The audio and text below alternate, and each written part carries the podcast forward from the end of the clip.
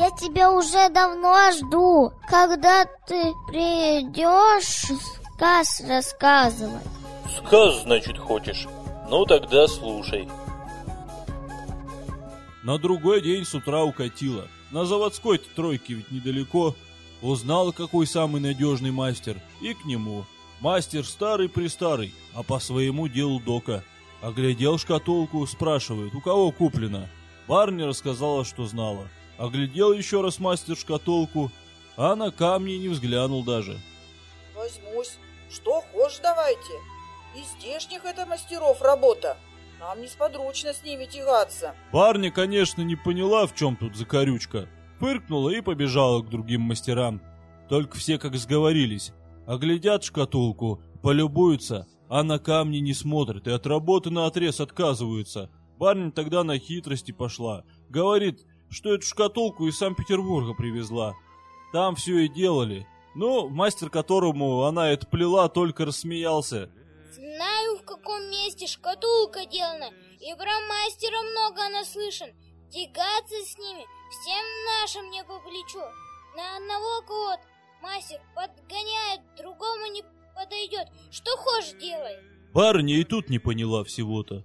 Только то и разумела. Неладно дело, боятся кого-то мастера. Припоминала, что старая хозяйка сказывала, будто дочь любила эти уборы на себя надевать.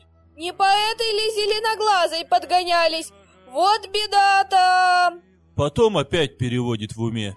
Да мне-то что? Продам какой-нибудь богатой дуре, пущай мается, а денежки-то у меня будут.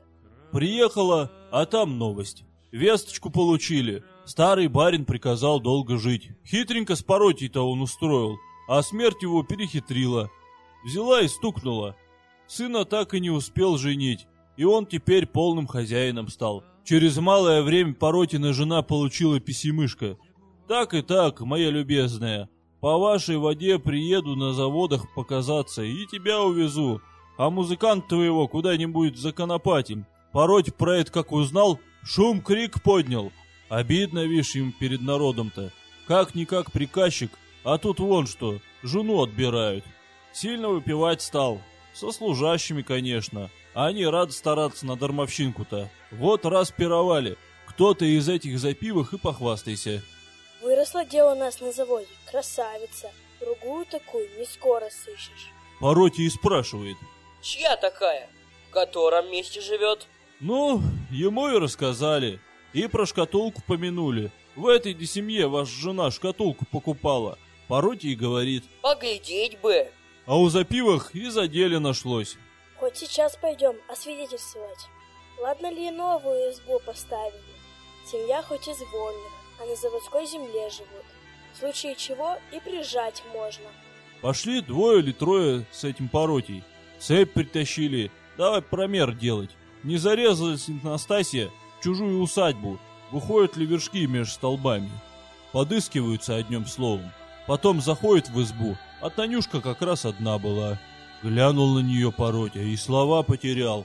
Ну, ни в каких землях такой красоты не видывал. Стоит как дурак, а она сидит, помалкивает.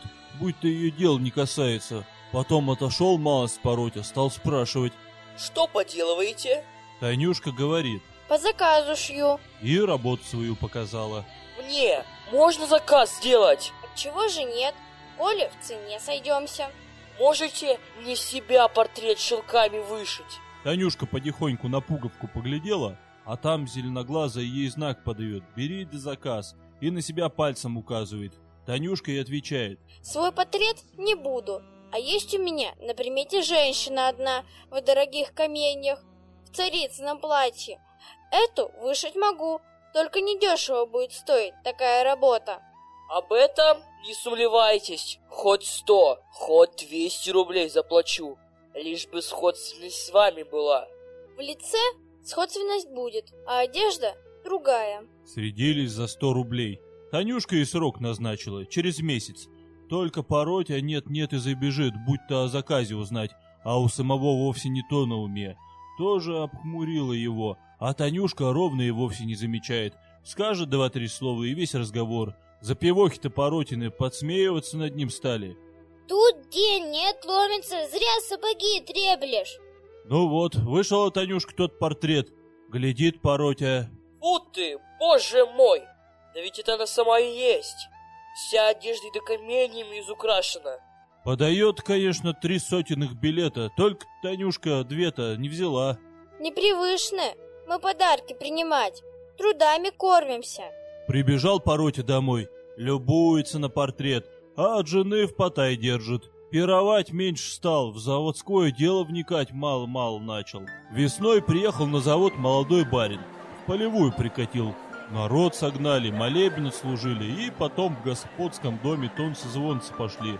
Народу тоже две бочки вина выкатили, помянуть старого, поздравить нового барина. Затравку, значит, сделали. На это все Турчининовы мастера были. Как зальешь господскую чарку десятком своих, так и не весть какой праздник покажется. А на поверку выйдет, последней копейкой умыл, и вовсе ни к чему. На другой день народ на работу, а в господском доме опять пировля. Да так и пошло, поспят сколько, да опять за гулянку. Ну, там на лодках катаются, на лошадях в лес ездят, на музыках бренчат. Да мало ли, а Пароте все время пьяной. Нарочно к нему барин самых залихватских петухов поставил, накачивай до отказу. Ну, те и стараются новому барину подслужиться. Пароть хоть пьяной, а чует, к чему дело клонится. Ему перед гостями неловко. Он и говорит за столом при всех. Это мне без внимания, что барин Турчининов хочет у меня жену увести. Пущай повезет. Мне такую не надо. У меня вот кто есть. Да и достает из кармана тот шелковый портрет. Все таки ахнули. А Паротина баба и рот закрыть не может. Барин тоже взъелся глазами-то. Любопытно ему стало. Кто такая? Паротя, знай, похохатывает. Полом стол золота насыпь. И то не скажу. Ну а как не скажешь, коль заводские сразу Танюшку признали. Один перед другим стараются, барину объясняют. Паротина баба руками-ногами. Что вы, что вы околесицу городите? Куда у заводской девки платье такое? Да еще и каменья дорогие. А портрет это муж из-за границы привез. Еще до свадьбы мне показывал. Теперь из пьяных-то глаз мало что сплетет. Скоро себя помнить не будет. Ишь, опух весь. Паротя видит, что жене шибко не мило. Он и давай чехвостить. Страмина ты, страмина! Что ты косоплетки плетешь? Барину в глаза песком бросаешь. Какой я тебе портрет заказывал? Здесь мне его шили. Та самая девушка, про которую они вон говорят. Насчет платья лгать не буду, не знаю. Платье какое хочешь надеть можно. А камни у них были. Теперь у тебя в шкафу заперты. Сама же их купила за две тысячи. Да надеть не смогла. Видно, не подходит корове черкасское седло. Весь завод про покупку-то знает. Барин как услышал про камни, так сейчас же. Ну-ка, покажи. Он, слышка, малоумненький был, мотоватый, одним словом, наследник. Камням-то сильное пристрастие имел. Щегольнуть ему было нечем, как говорится, ни росту, ни голосу, так хоть каменьями. Где не прослышит про хороший камень, сейчас купить ладится. И толк в камнях знал, даром, что не шибко умный. Паротина баба видит, делать нечего. Принесла шкатулку. Барин взглянул и сразу. Сколько? Да и бухнула вовсе неслыханно. Барин рядится. На половине сошлись, и заемную бумагу барин подписал. Не было, видишь, денег-то с собой. Поставил барин перед собой шкатулку на стол, да и говорит. Позовите-ка эту девку, про которую разговор. Сбегали за Танюшкой. А она ничего, сразу пошла. Думала, заказ какой большой. Приходит она в комнату, а там народу полно. И посередине тот самый заяц, которого она тогда видела. Перед этим зайцем шкатулка, отцово подарение. Танюшка сразу признала барина и спрашивает. Зачем звали? Барин и слова сказать не может. Уставился на нее, да и все. Потом все ж таки нашел разговор. Ваши камни? Были наши, теперь вон ихние. И показал на Паротину жену. Мои теперь, похвастался барин. Это дело ваше. А хошь, подарю обратно. Отдаривать нечем. Ну а померить на себя ты их можешь? Заглянуть мне охота, как эти камни на человеке придутся. Это можно. Взяла шкатулку, разобрала уборы. Привычное дело. И живых к месту пристроила. Барин глядит и только ахает. Ах да ах, больше и речей нет. Танюшка постояла в уборе-то и спрашивает. Поглядели? будет. Мне ведь не от простой поры тут стоять. Работа есть. Парень тут при всех и говорит: выходи за меня замуж. Согласна? Танюшка только усмехнулась. Не подстать бы ровно барину такое говорить. Сняла уборы и ушла. Только барин не отстает. На другой день свататься приехал. Просит, молит Настасью-то: отдай за меня дочь. Настасья говорит: я с нее воли не снимаю, как она хочет, а по-моему, будто не подходит. Танюшка слушала-слушала, да и молвит: вот что не то, слышала я, будто в царском дворце есть палата, малахитом тятиной добычей обделана. Вот если ты в этой палате царицу мне покажешь, тогда выйду за тебя замуж. Парень, конечно, на все согласен. Сейчас же в Санкт-Петербург стал собираться и Танюшку с собой зовет. Лошадей, говорит, тебе предоставлю. А Танюшка отвечает: по нашему-то обряду и к венцу на жениховых лошадях невеста не ездит, а мы ведь еще никто. Потом уже об этом говорить будем. Как ты свое обещание выполнишь? Когда же ты в Санкт-Петербурге будешь? По крову. Непременно буду. Об этом не сомневайся. А пока уезжай отсюда. Барин уехал, Паротина жену, конечно, не взял. Не глядит даже на нее. Как домой в Санкт-Петербург-то приехал, давай по всему городу славиться про камни и про свою невесту. Многим шкатулку-то показывал, но сильно залюбопытствовали невесту посмотреть. К осеням-то барин квартиру Танюшке приготовил, платье всяких навез, обую, а она весточку и прислала. Тут она живет у какой-то вдовы на самой окраине. Барин, конечно, сейчас же туда. Что вы, мысленно ли дело тут проживать? Квартирка-то приготовлена, первый сорт. А Танюшка отвечает: мне и тут хорошо. Слух про камень до турчининовскую невесту и до царицы дошел. Она и говорит: пущай-ка Турчининов покажет мне свою невесту, что-то много под они ее выживут. Барин к Танюшке: дескать, приготовиться надо. Наряд такой сшить, чтобы во дворце можно. Камни из малахитовой шкатулки надеть.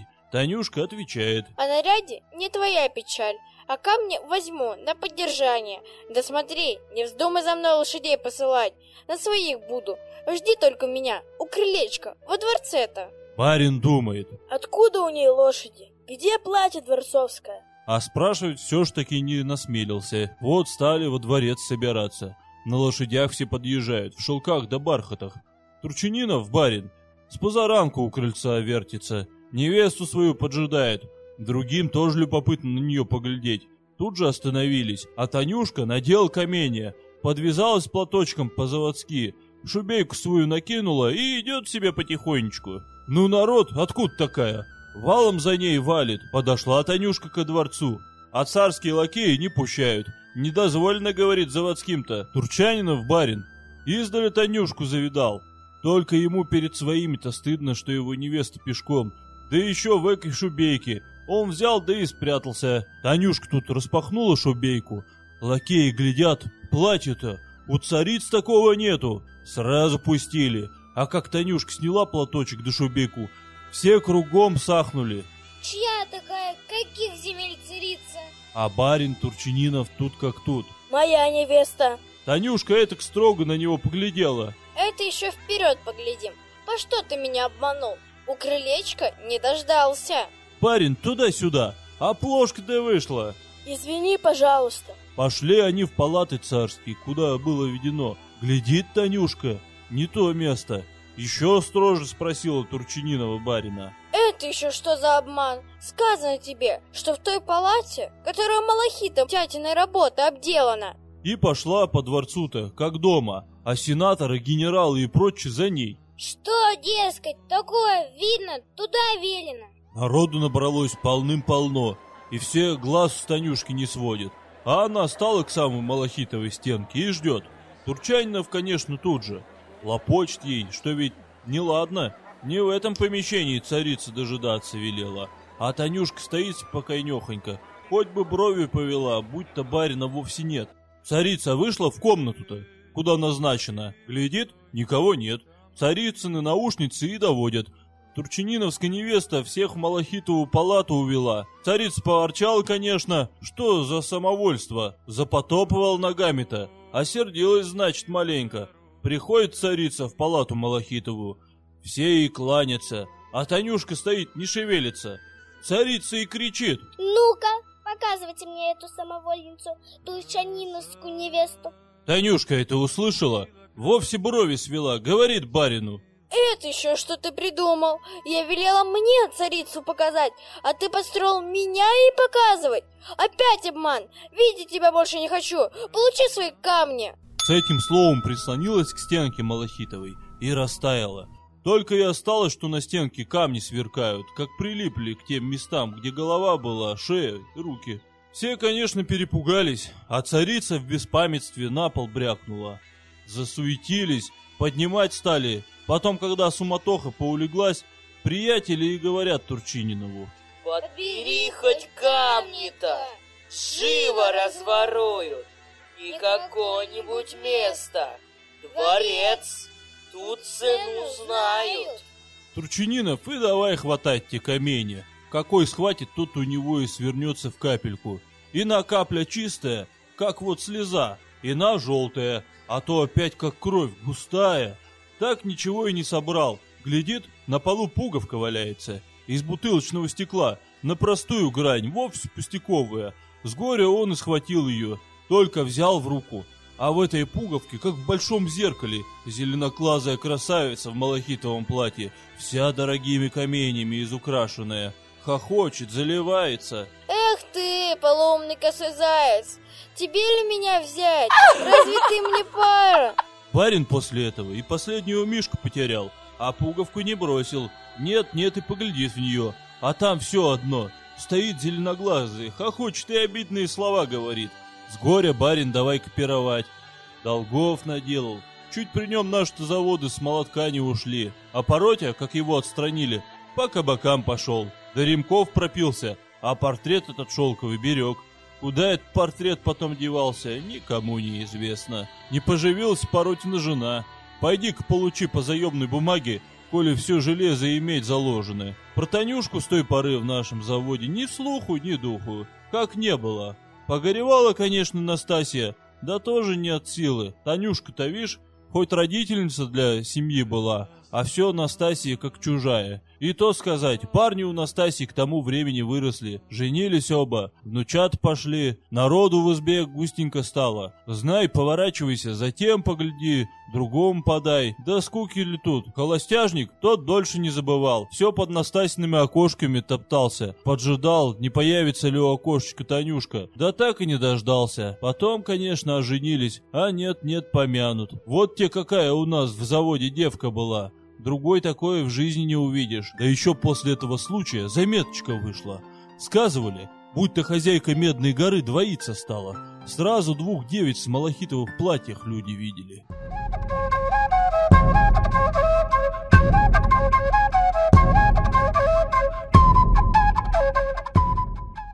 «Дедушка, не Танюшка ли второй хозяйкой Медной горы стала?» «Она, Капель, она. Кто же еще-то?» «А заводом тем что стало?» «С заводом спустя время все наладилось. Да их еще с тех пор на Урале много стало. А с ними и города строиться начали. Ну ладно, Капель, ложиться пора уже. Спокойной ночи». «И тебе, Урал Мороз».